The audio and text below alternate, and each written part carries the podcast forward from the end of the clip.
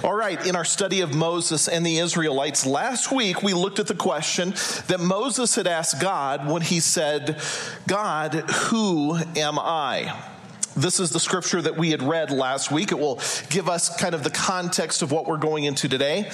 Now, Moses was keeping the flock of his father in law Jethro, the priest of Midian, and he led his flock to the west side of the wilderness and came to Horeb, the mountain of God. And the angel of the Lord appeared to him in a flame of fire out of the midst of a bush. He looked, and behold, the bush was burning, yet not consumed. And Moses said, I will turn aside to see this great sight, why the bush is not burned.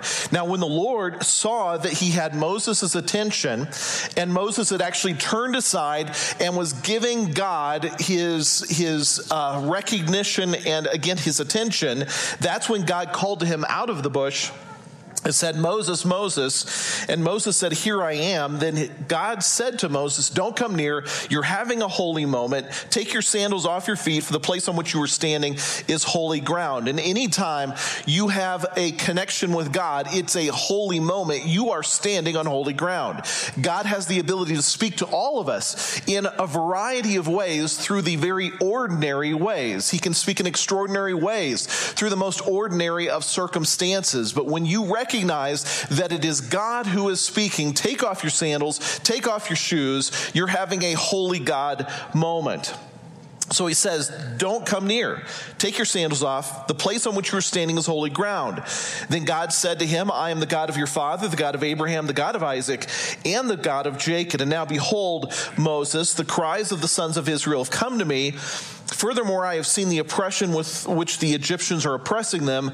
Therefore, come now, Moses, and I will send you, Moses, to Pharaoh, so that you may bring my people, the sons of Israel, out of Egypt. Moses, I've got a call on your life. I have something more that you need to accomplish and you need to do. I know you're just tending sheep. I know you've been there in the wilderness for 40 years, but I have a holy calling upon your life, something that I want you to accomplish. But Moses said to God, These incredible words, Who am I that I should go to Pharaoh?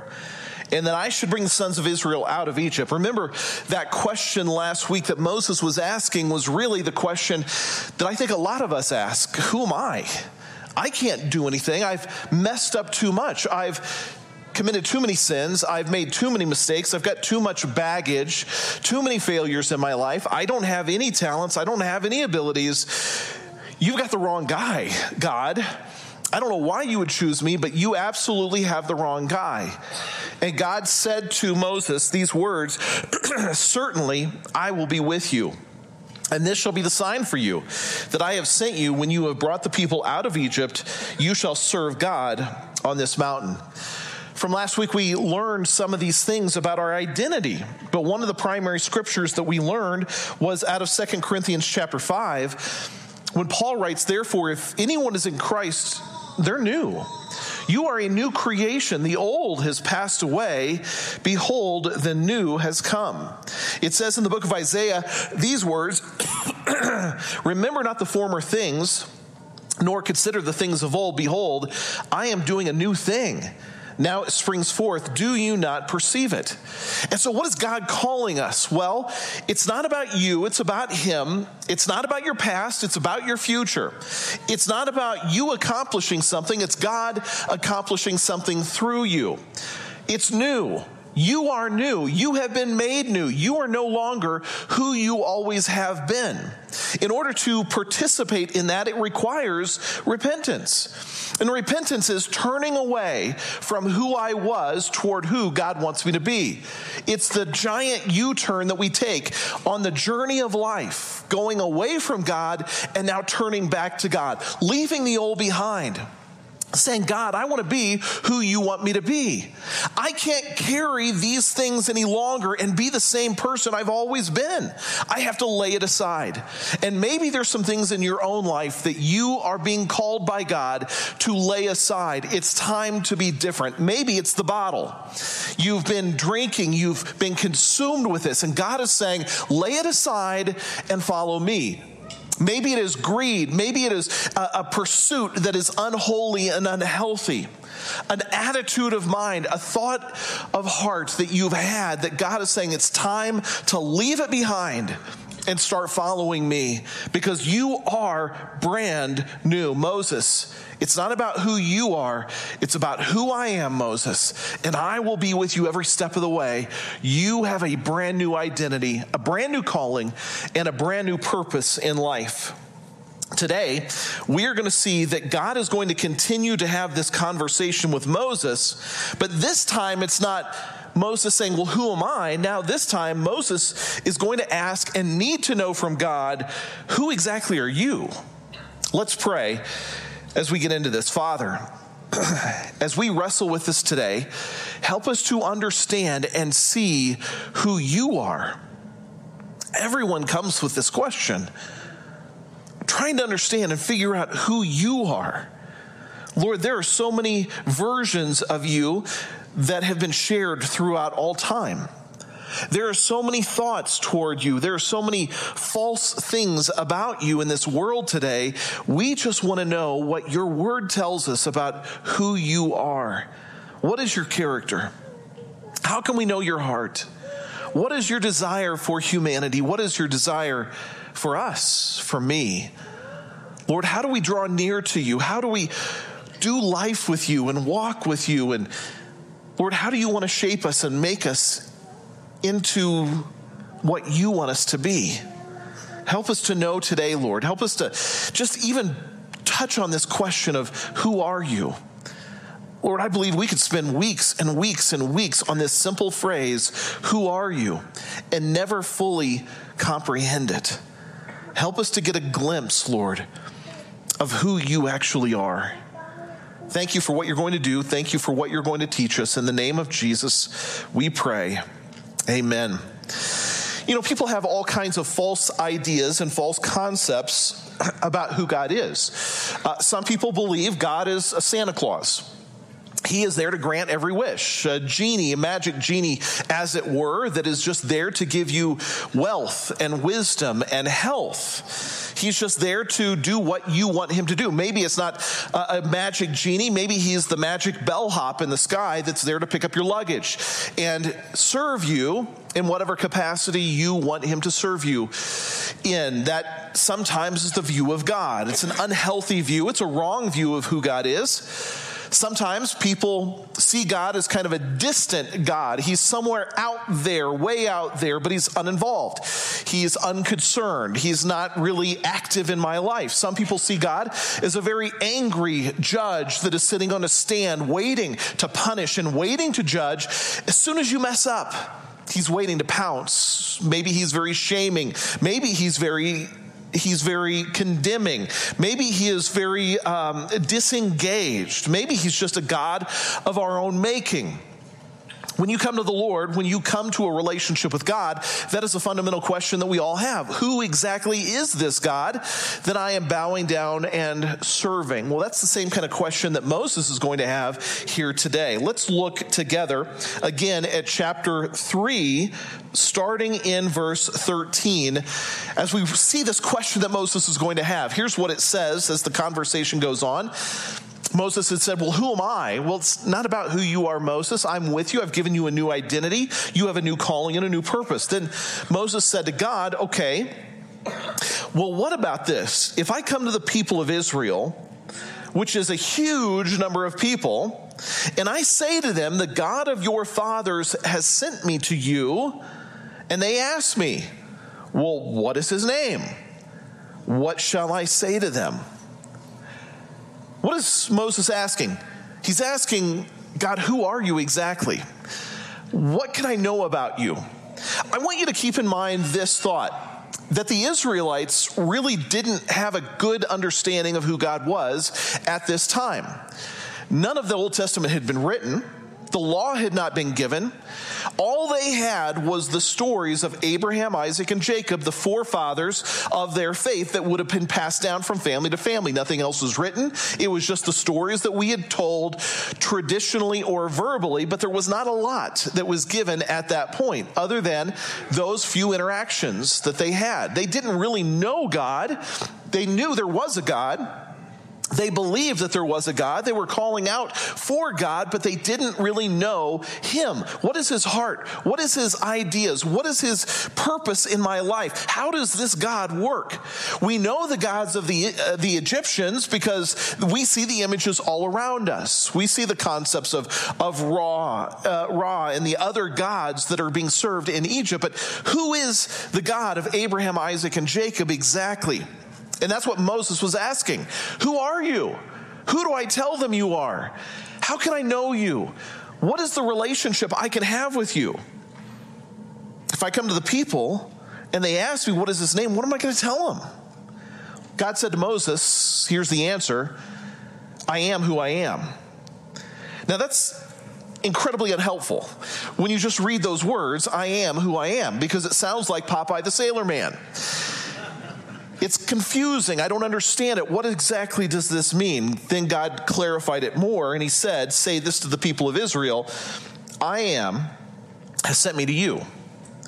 God also said to Moses, Say this to the people of Israel The Lord, the God of your fathers, the God of Abraham, the God of Isaac, the God of Jacob, has sent me to you.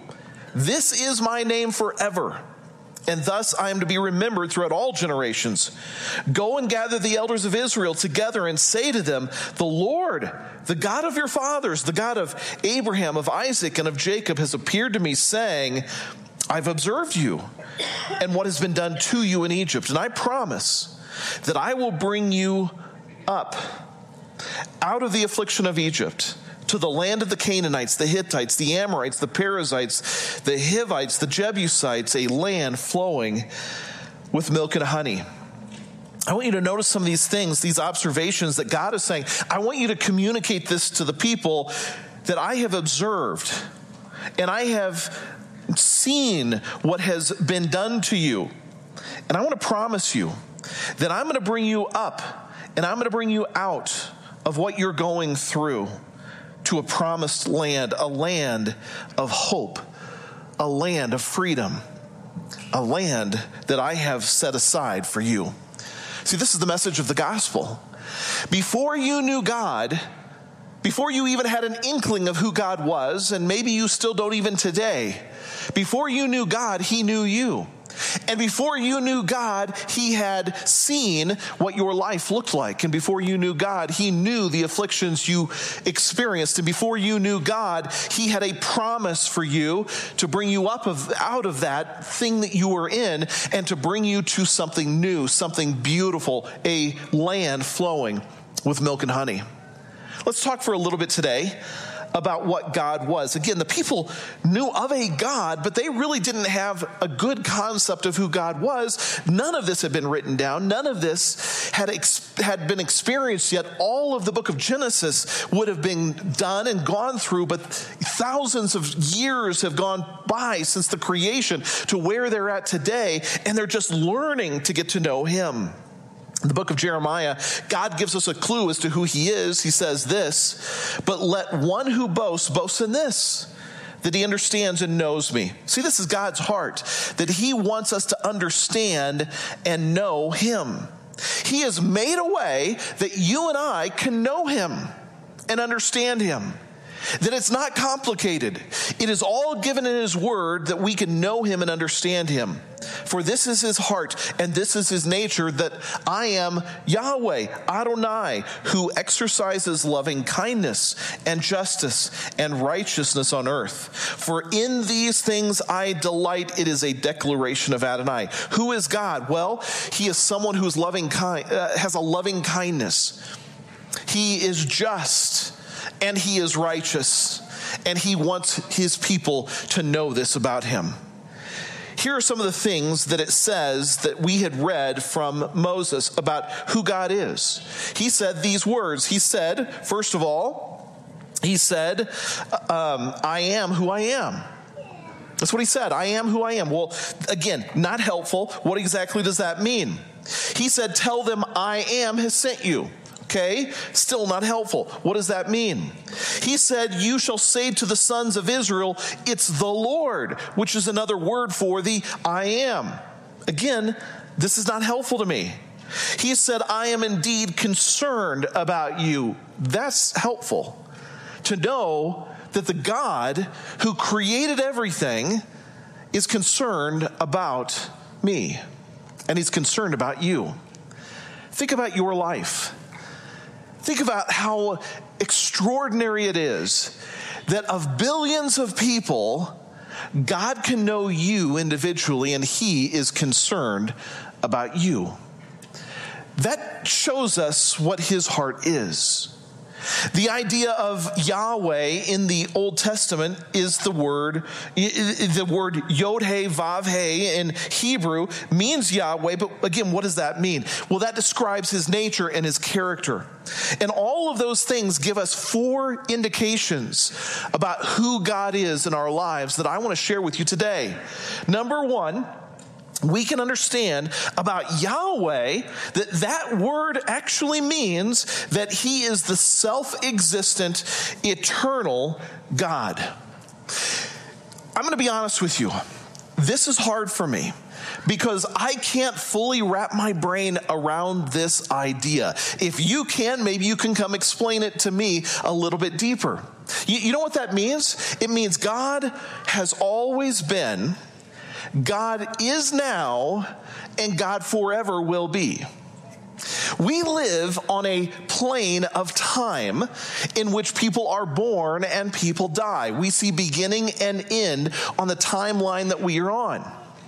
We know that we became alive, we became self aware at some point in life. That was a beginning. The self existent eternal God doesn't have a beginning or an end. How does that work? I don't truly know. But He's always been, and He always will be. He has always existed, and He always will exist. He is needing of nothing where we are needing of everything.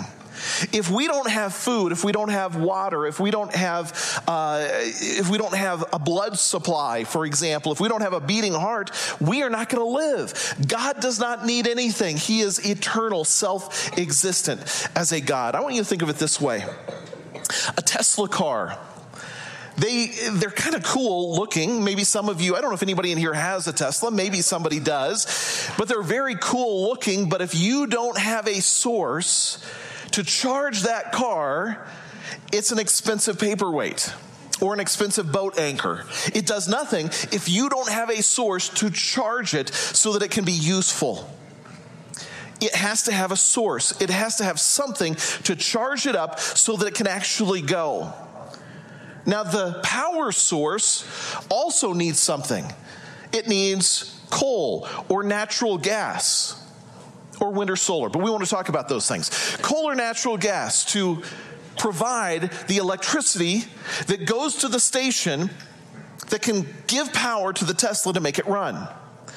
Well, where does the coal and where does the natural gas come from? Well, it came from really decayed animals or decayed plant life buried under weight that actually turned into these things that we can actually use. So that came from a source as well. Where did those things come from? Well, they existed, they had been born, they had died in some state. They were also a created thing. There is a source somewhere. Where is the head source of all of this? It is God who didn't need anything for him to be created, for him to be in existence. Because he is self existent, the eternal God. Here's what the Bible tells us about who he is. In the beginning was the Word, and the Word was with God, and the Word was God. So there is the beginning. It's always been God. He existed from the very beginning. In the book of Revelation, he says, I'm the Alpha and the Omega, the first and the last, the beginning and the end. He is the self existent, eternal God. That is hard to understand, but that's what the word I am means. I've always been. I'm the beginning and the end. I'm the Alpha and the Omega, the first and the last, self existent, eternal. And that is what is meant. I am. Not I was, not I will be, it's I, I am. This is who I am. Number two, though he is self existent and eternal, almighty creator God, he is also a relational God. This is what blows me away. that a God who can create everything out of nothing, who has always been self existent, eternal, that he cares about you and I. That is mind blowing. How can he have the time to care about us? How can he have the capacity to care, care, about us? I don't know. But he does because he says it all throughout his word. In particular, what we read in the earlier part of Exodus 3 shows us his relationship. Look at this Moses hid his face, he was afraid to look at God. And the Lord said, I have surely seen, whoops, I have surely, um, I have surely seen the affliction of my people who are in Egypt. I have, I have given heed, which means I heard their cry. I'm aware of their sufferings. So I have come down to deliver them from the power of the Egyptians and to bring them up from that land to a good and spacious land. This is the relationship of God. Do you know that religion is the, the attempt of mankind to try to reach God? That's what religion is. Religion is, I'm going to do certain things to convince God that I'm worthy. And so I'm going to go to church because that's my religious duty. And I'm going to give because that's my religious duty. And I'm going to pray because that's my religious duty. And I'm going to do penance, walking on my knees for five miles. That's my religious duty. And I'm trying to be religious. But religion is my ability to reach God. But that's not what Christianity is. Christianity is a relationship. Because what does it say? I am not waiting for you to come to me. I have come down to you on your level, where you're at. Why? Because I care about you. And I want to deliver you from where you're at to a good and spacious land. I want to bless your socks off. That's the idea of a relational God. We don't have to reach him, he comes down to where we are and brings us out. That's what Jesus did. Why did Jesus come? Why was he born? Why did he live here on this earth? Well, because he has come down to deliver us because it's not a religion that you can reach God, it's a God in relationship who comes down and reaches you. So he is a relational God. That's the meaning of I am. I am, never changing. I am relational. Here's the third meaning of the word Yahweh it means also the always present God. God is there, He is existing right now. Now, it's really not something that we all have a problem with. We can believe that. He's he's there, he's he's active, but he is really active and he's really there. It says that where two or people are gathered in his name, he's there in the midst of that. What that would mean is a church service like this, there are more two, more than two or people, three people that are gathered in his name. He is there. He is here in the midst of us. The Holy Spirit of God lives within us. We are His temple. He lives within the believer. He is always present in our lives. In fact, He chooses, for some reason, to build His very kingdom among His people. Jesus said this in Luke chapter 17, being asked by the Pharisees when the kingdom of God would come. He answered them, The kingdom of God is not coming in ways that can be observed, nor will they say, Look, here it is, or there, for behold, the kingdom of God is in the midst of you, because he is there. Where believers gather, he is there. Where you go, he goes with you. Where you step, he steps with you. That's why Hebrews 13 it says, keep your, your lifestyle free from the love of money. Be content with what you have. For God Himself has said, I will never leave you or forsake you. So that with confidence we say, The Lord is my helper. I will not fear. What will man do to me? That's his promise. I will be with you because I am the I am, the present, the ever present God. He is not on vacation somewhere. He is not laying on a beach somewhere and you're just doing your own thing. He is there with you every step of the way because that's what the I am is. In Deuteronomy, he encourages them to say this He says, Be courageous. Do not be afraid or tremble before them, for Adonai your God, He is the one who goes with you.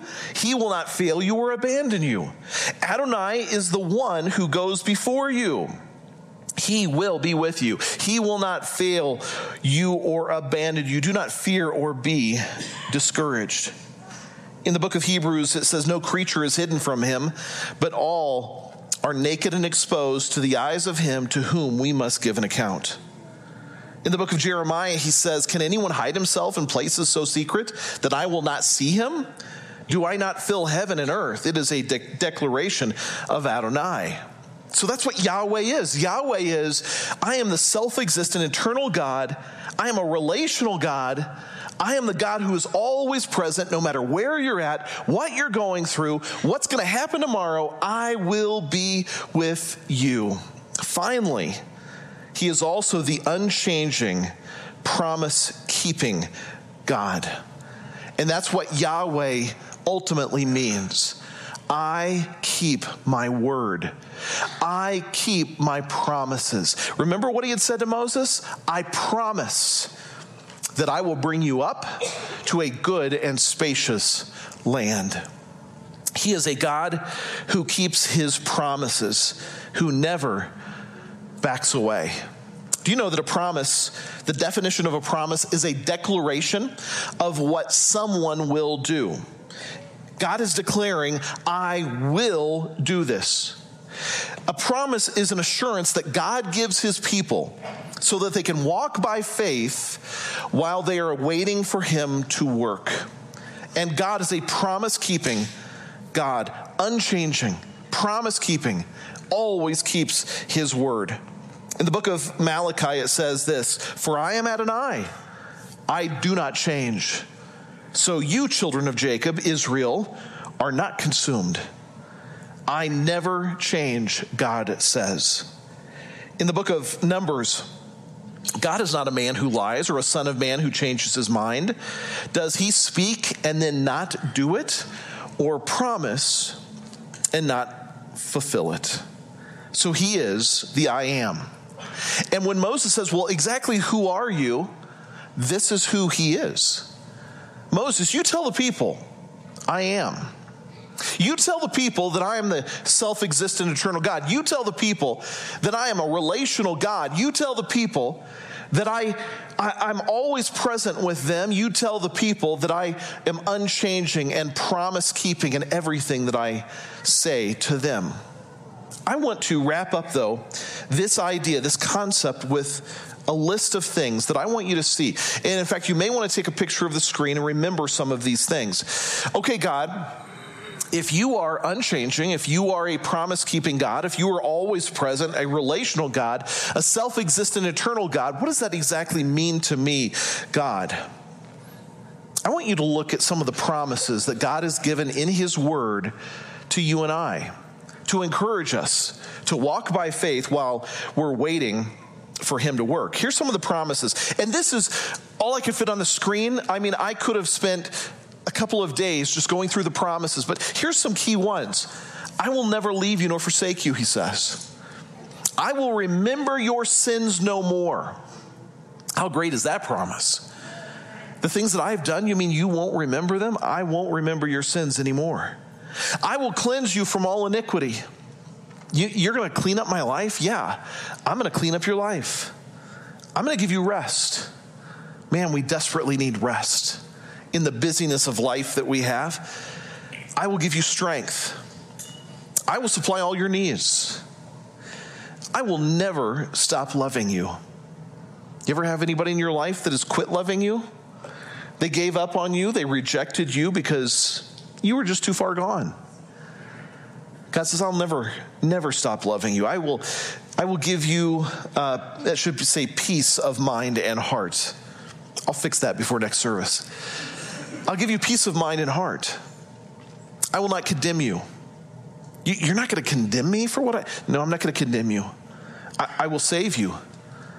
I will make you free. I will give you eternal life. These are the promises of God when Moses says, Well, I don't understand who you are. Moses, let me tell you who, who I am. I, the, I, I'm the I am, which means I won't change, which means when I make a promise, it's good and you can count on it, which means I will always be with you no matter what, which means I care about your life more than you could possibly understand. I'm like a parent with their child. And even though the child may think the parent is against them, that's not the case. I am for you, I am with you, I want to bless you. I'm trying to protect you. It's for your own good. That's who I am, Moses. I am self existent. I don't need anything. I can just exist. I'm the Almighty God, the Creator God, the one who put all of these things in, Mo- uh, in motion. And Moses, even with all of that, I know you and I know my people, and I'm going to lead you free. That's the question that Moses asks this week Who are you? And this is the response of God I am. I am. I am the Lord. I know what you're going through. And I'm not going to just leave you there. I'm going to walk with you. I'm going to come to you. I'm going to help you. And I'm going to deliver you. And I'm going to take you to a good promise, a good and spacious land. And Moses, I'm going to bless your socks off. Would you pray with me as we close? Father, I believe that every one of us need to hear, need to remember, and just know who you are. For some, they're convinced that you're just an uncaring, unloving, angry God, that you're uninvolved with our lives, that you are distant. Maybe they're convinced that you're apathetic and, and really just uncaring toward us. Maybe they feel like you're supposed to just do whatever they want you to do. But that's not who you are, God. You are the great I am. You are the Alpha and the Omega. You are Yahweh. And I pray, Lord, that our hearts would be touched and our lives would be changed because of your presence with us. We can't reach you. We can't, through religious activity, find you. But you have come down to us, and you've given us a way and an opportunity that we could be with you forever. Thank you, Father, that though sometimes we get confused, you truly do love us completely. And I pray, Lord, that we would understand and see that. And that we would surrender our hearts and our lives to the one who loves us completely. Father, as we leave this place, I pray for your blessing upon each and every person, each and every family, each and every couple. Lord, the ones that are tempted to leave here and start fighting, I pray, Lord, that you would just bless them and give them peace of heart and mind. I pray that you would repair the broken things in our lives, that you would deliver us from the Egypts in our lives. For those that have addictions, Lord, that you would deliver them from the addiction that they're dealing with for those that have marital struggles, Lord, and, and really have animosity toward each other. I pray for healing and I pray for restoration and that there would be a finding again of the love that they once had. I pray for children, Lord, who are who have gone wayward in people's lives that are not walking with you, that they would return back to you. I pray, Father, for reconciliation to happen. Bless each person, Lord, as they leave. And thank you for all that you do. It's in Jesus' name that we pray. Amen. Well, we'll see you back next week as we continue along with the story and the journey of Moses and all that he is going through. See you then.